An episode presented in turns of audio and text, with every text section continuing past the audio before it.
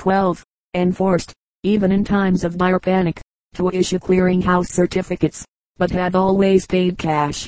Norfolk has grown so fast and has so rapidly replaced the old with the new, that the visitor must keep his eyes open if he would not miss entirely such lovely souvenirs of an earlier and easier life, as still remain. Who would imagine, seeing it today, that busy Granby Street had ever been a street of fine residences? Yet a very few years have passed since the old Newton, Tazewell, Dixon and Taylor residences surrendered to advancing commerce and gave place to stores and office buildings the two last mentioned having been replaced by the Dixon building and the Taylor building, erected less than 15 years ago. Freemason Street is the highway which, more than any other, tells of olden times. For though the downtown end of this lovely old thoroughfare has lapsed into decay, many beautiful mansions, dating from long ago, are to be seen a few blocks out from the busier portion of the city. Among these should be mentioned the Whittle House, the H.N. Castle House, and particularly the exquisite ivy-covered residence of Mr. Barton Myers, at the corner of Bank Street.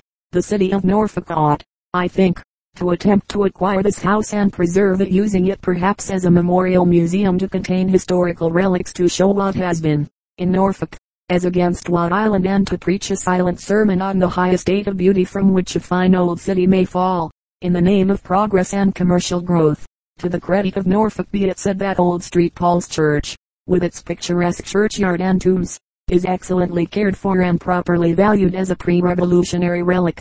The church was built in 1730, and was struck by a British cannonball when Lord Dunmore bombarded the place in 1776.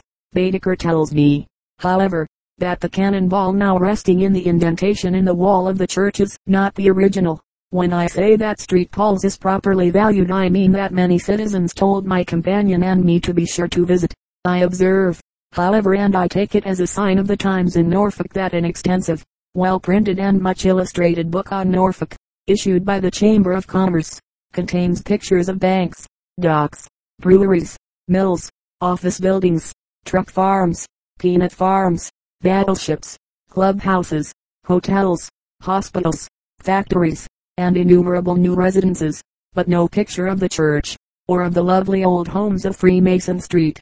Nor do I find in the booklet any mention of the history of the city or the surrounding region although that region includes places of the greatest beauty and interest, among them the glorious old manor houses of the James River, the ancient and charming town of Williamsburg, second capital of the Virginia colony, and seat of William and Mary College, the oldest college in the United States excepting Harvard, Yorktown, Waterloo of the Revolution, many important battlefields of the Civil War, Hampton Institute, the famous Negro Industrial School at Hampton.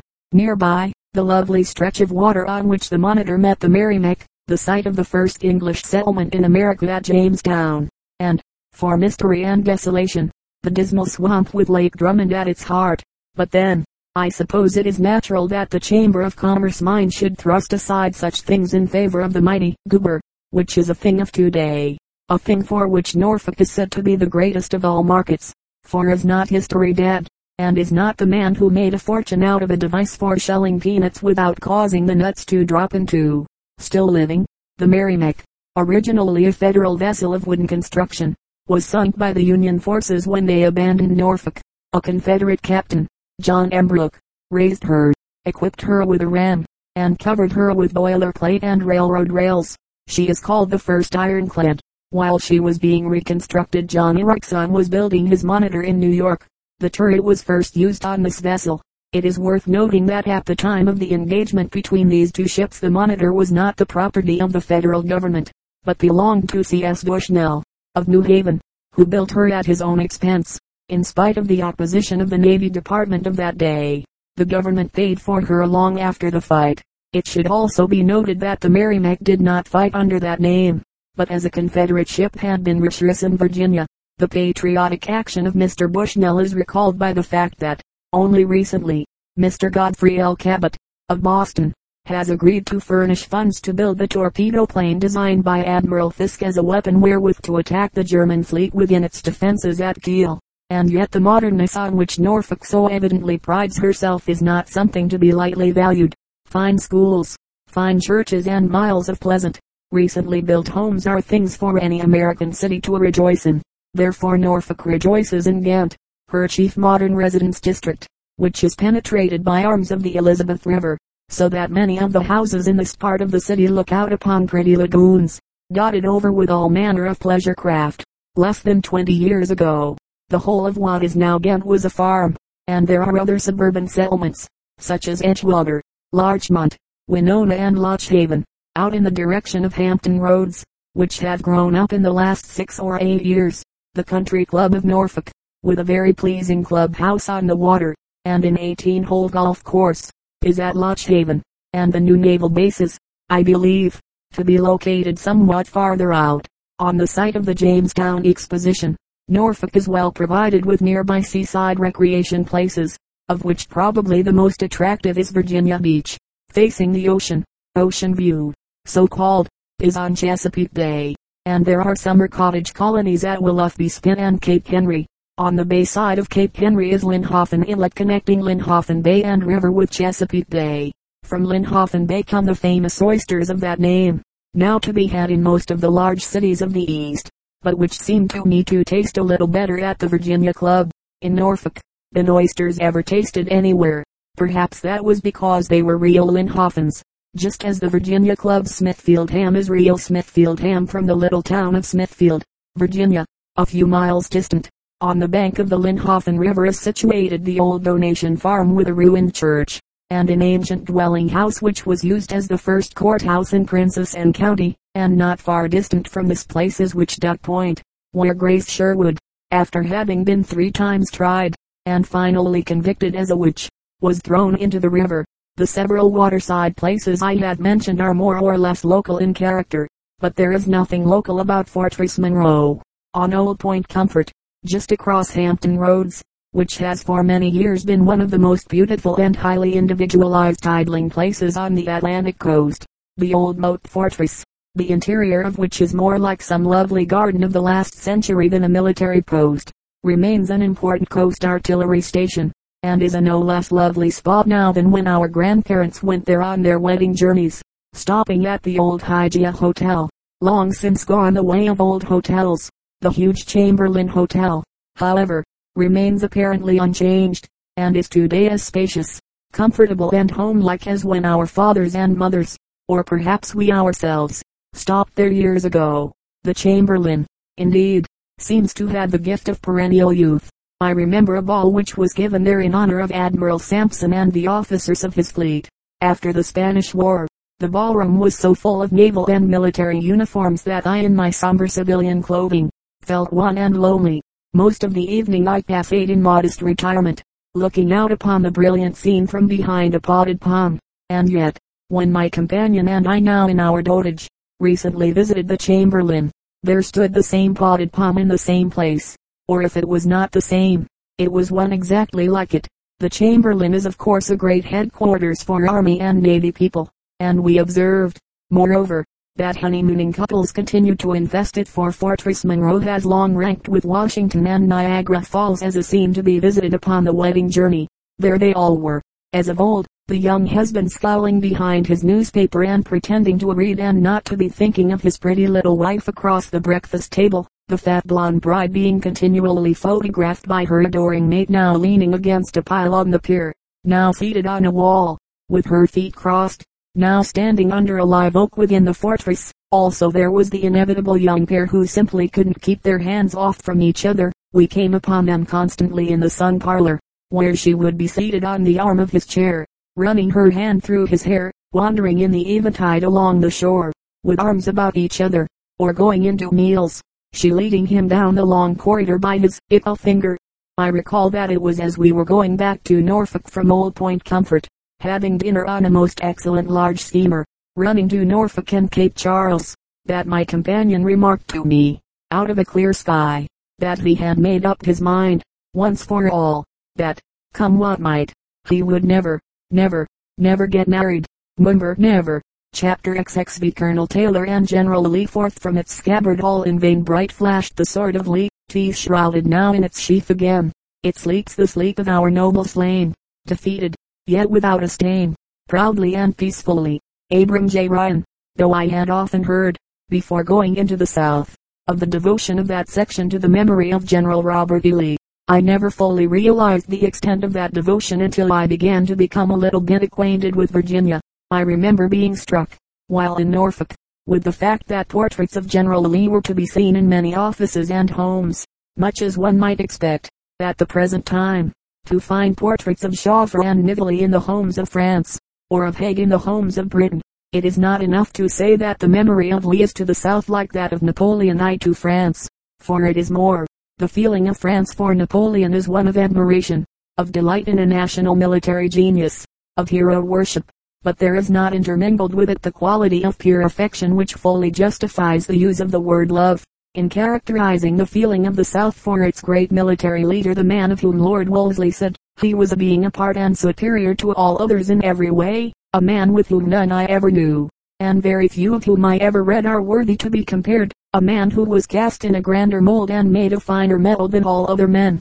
Nor is this love surprising, for whereas Napoleon was a self-seeking man, and one whose personal character was not altogether admirable in other respects, and whereas he could hardly be said to typify France's ideal of everything a gentleman should be, Lee sought nothing for himself, was a man of great nobility of character, and was in perfection a Virginia gentleman. At the end, moreover, where Napoleon's defeat was that of an aspirant to conquest, glory and empire, Lee's defeat was that of a cause, and the cause was regarded in the entire South as almost holy so that, in defeat, the South felt itself martyred, and came to look upon its great general with a love and veneration unequaled in history, and much more resembling the feeling of France for the canonized Joan of Arc, than for the ambitious Corsican.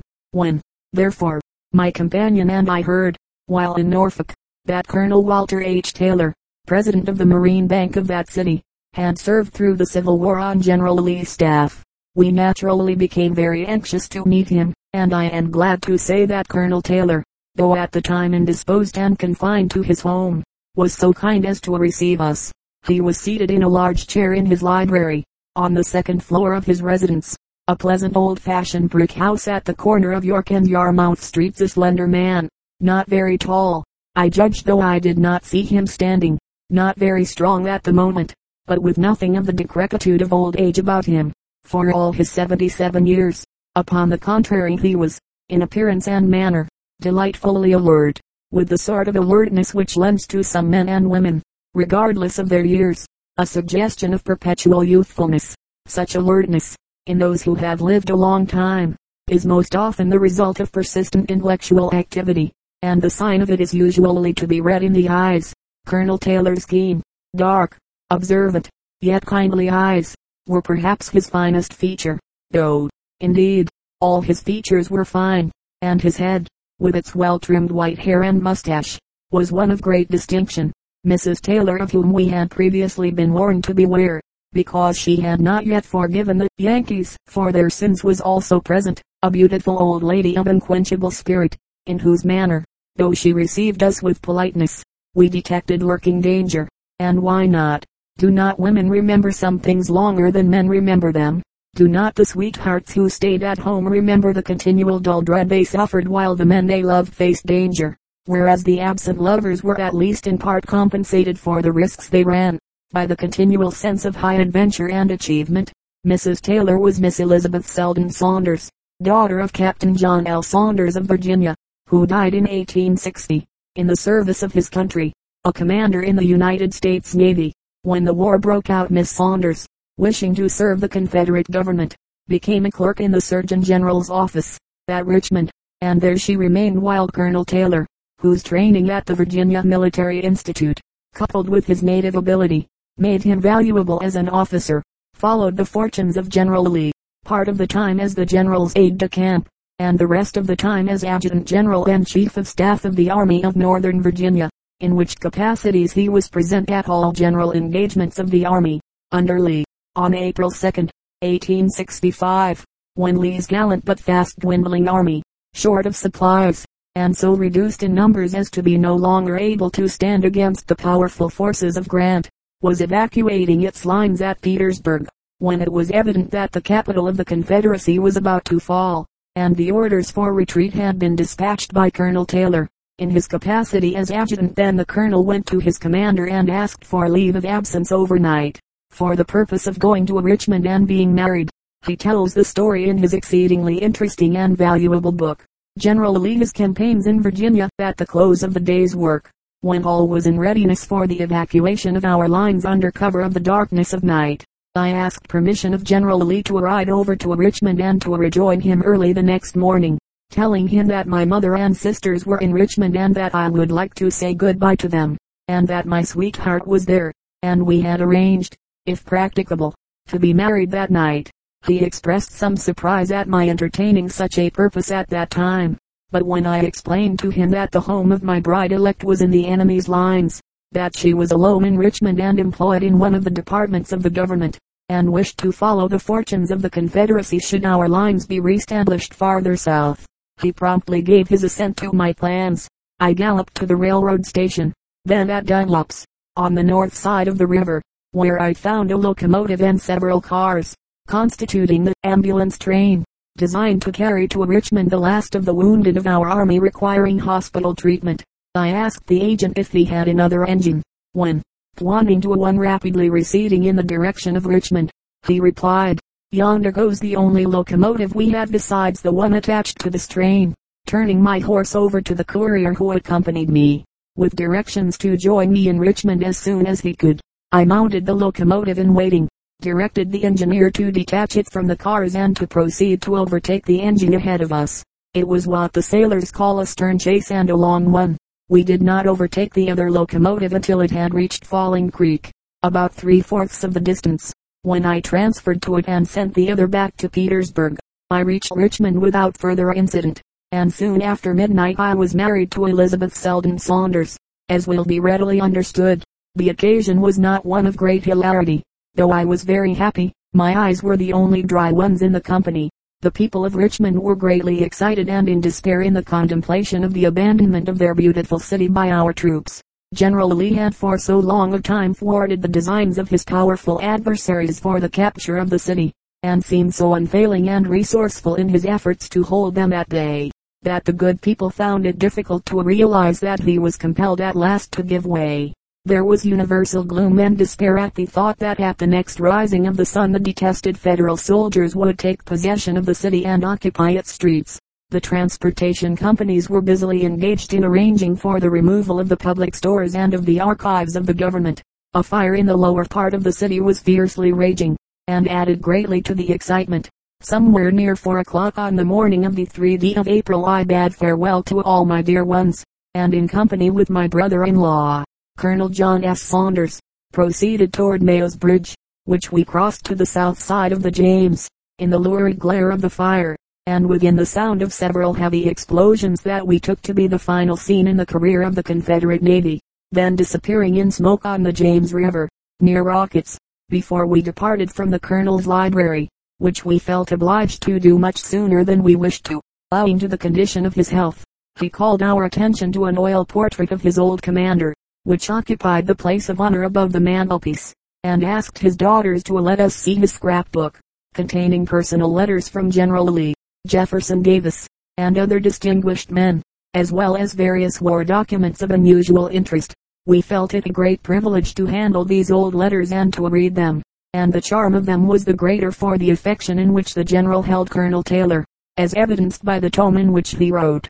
To us it was a wonderful evening and it still seems to me wonderful to think that I had met and talked with a man who issued Lee's orders, who rode forth with Lee when he went to meet Grant in conference at Appomattox, just before the surrender, who once slept under the same blanket with Lee, who knew Lee as well perhaps as one man can know another, and under conditions calculated to try men to the utmost.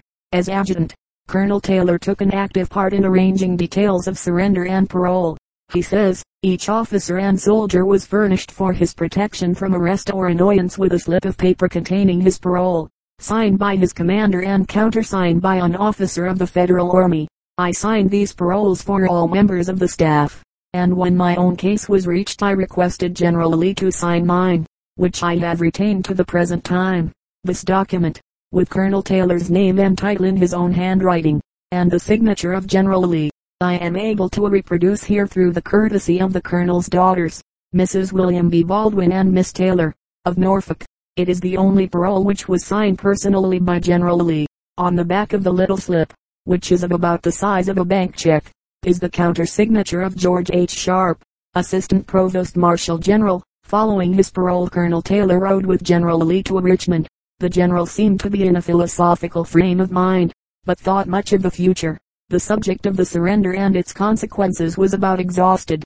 The colonel tells of one incident. On the route General Lee stopped for the night near the residence of his brother, Mr. Carter Lee, in Powhatan County, and although importuned by his brother to pass the night under his roof, the general persisted in pitching his tent by the side of the road and going into camp as usual. This continued self-denial can only be explained upon the hypothesis that he desired to have his men know that he shared their privations to the very last. This was perfectly in character with Lee. Throughout the war, we learn from Colonel Taylor's book, the general used the army ration, and lived the army life. He would not take up his quarters in a house, because he wished to share the lot of his men, and also because he feared that, in the event of the house falling into the hands of the enemy, the very fact of its having been occupied by him might possibly cause its destruction. It was only during the last year of the war, when his health was somewhat impaired, that he consented sometimes to vary this rule. Lee's chivalrous nature is well shown forth in his famous general orders, number 73, issued at Chambersburg, Pennsylvania, a few days before Gettysburg. After congratulating the troops on their good conduct the general continued as follows, there have, however, been instances of forgetfulness on the part of some that they had in keeping the yet unsullied reputation of the army and that the duties exacted of us by civilization and Christianity are not less obligatory in the country of the enemy than in our own. The commanding general considers that no greater disgrace could befall the army, and through it our whole people, than the perpetration of the barbarous outrages upon the unarmed and defenseless, and the wanton destruction of private property, that had marked the course of the enemy in our own country. Such proceedings not only degrade the perpetrators and all connected with them, but are subversive to the discipline and efficiency of the army, and destructive of the ends of our present movement. It must be remembered that we make war only upon armed men, and that we cannot take vengeance for the wrongs our people have suffered without lowering ourselves in the eyes of all whose abhorrence has been excited by the atrocities of our enemies, and offending against him to whom vengeance belongeth, without whose favor and support our efforts must all prove in vain. The commanding general, therefore, earnestly exhorts the troops to abstain with most scrupulous care from unnecessary or wanton injury to private property, and he enjoins upon all officers to arrest and bring to summary punishment all who shall in any way offend against the orders on this subject. Ariely, General, truly, a document to serve as a model for warriors of all future generations, albeit one showing an utter lack of culture, said Charles Francis Adams, of Massachusetts. I doubt if a hostile force ever advanced into an enemy's country, or fell back from it in retreat, leaving behind it less cause of hate and bitterness than did the Army of Northern Virginia in that memorable campaign. After the war, Colonel Taylor and his wife settled in Norfolk, where, within a very short time, the United States grand jury indicted Jefferson Davis and General Lee for treasonous, in the case of Lee, being in direct violation of the terms of surrender. When Grant learned of the shameful action of the grand jury he complained to Washington and caused the proceedings against Lee to be dropped. In Colonel Taylor's scrapbook I found a letter written by Lee before the indictment had been quashed, referring to the subject, Richmond, VA, June 17, 1865. My dear Colonel, I am very much obliged to you for your letter of the 13th. I had heard of the indictment by the grand jury at Norfolk, and made up my mind to let the authorities take their course. I have no wish to avoid any trial the government may order, and cannot flee. I hope others may be unmolested, and that you at least may be undisturbed. I am sorry to hear that our returned soldiers cannot obtain employment. Tell them they must all set to work, and if they cannot do what they prefer, do what they can. Virginia wants all their aid, all their support, and the presence of all her sons to sustain and recuperate her. They must therefore put themselves in a position to take part in her government and not be deterred by obstacles in their way. There is much to be done which they only can do. Very truly yours, Ariely. As time went on, and the more gaping wounds began to heal, Colonel Taylor's letters from the general took in many cases a lighter and happier tone. After some years, when four daughters had been born to Colonel and Mrs. Taylor, while yet they had no son. The general chaffed them gently on the subject. Give my congratulations to Mrs. Taylor, he wrote. Tell her I hope that when her fancy for girls is satisfied mine is exorbitant she will begin upon the boys. We must have somebody to work for them. One of the colonel's sons was present when I came upon this letter, and you see, he smiled. My father obeyed his old commander to the last, for the next baby was a boy, and the next, and the next, and the next, until there were as many boys as girls in our family. Colonel Taylor died at his home in Norfolk, March 1, 1916, and on the subsequent June 15, was followed by his wife. His death leaves but three members of Lee's staff surviving, namely, Ref. Giles B. Cooke, of Portsmouth, Virginia, Inspector General, Major Henry E. Young, of Charleston, South Carolina, Judge Advocate General, and Colonel T. M. R. Talcott, of Richmond, Virginia, aide-de-camp, of these officers only the first two surrendered with General Lee, Colonel Talcott having left the staff by promotion in 1863. Yes, two of them surrendered. But if we are to believe Charles Francis Adams we cannot say that Lee and his forces were actually vanquished. For as the Massachusetts soldier author put it, Lee and the Army of Northern Virginia never sustained defeat, finally succumbing to exhaustion. To the end they were not overthrown in fight. The Heart of the South Chapter XXVI Raleigh and Josephus Daniels Judge Crutchfield give Denotka in a nigger frown. Democket says you to hating MC Conrad. And Mr. Daniels, he call Raleigh his hometown. I wonder what can be the matter with you state. Just as it is the fashion in the Middle West to speak jestingly of Kansas, it is the fashion in the South to treat lightly the state of North Carolina. And just as my companion and I long ago, on another voyage of discovery, were eager to get into Kansas and find out what that fabulous commonwealth was really like. So we became anxious, as we heard the gossip about the old North State, to enter it and form our own conclusions. The great drawback to an attempt to see North Carolina, however, lies in the fact that North Carolina Island so to speak, spread very thin. It has no great solid central city occupying a place in its thoughts and its affairs corresponding to that occupied by Richmond, in its relation to Virginia. Like Mississippi, it is a state of small towns and small cities. Its metropolis, Charlotte, had, by the 1910 census, less than 35.000 inhabitants. Its seaport, Wilmington, a little more than 25.000. Its capital, Raleigh, less than 20.000. Its beautiful mountain resort, Asheville, fourth city in the state, less than 19.000.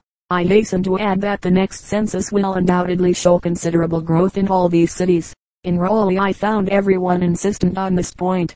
The town is growing, it is a going place, a great deal of new building is in progress, and when you ask about the population, progressive citizens are prepared to do much better by their city than the census takers did.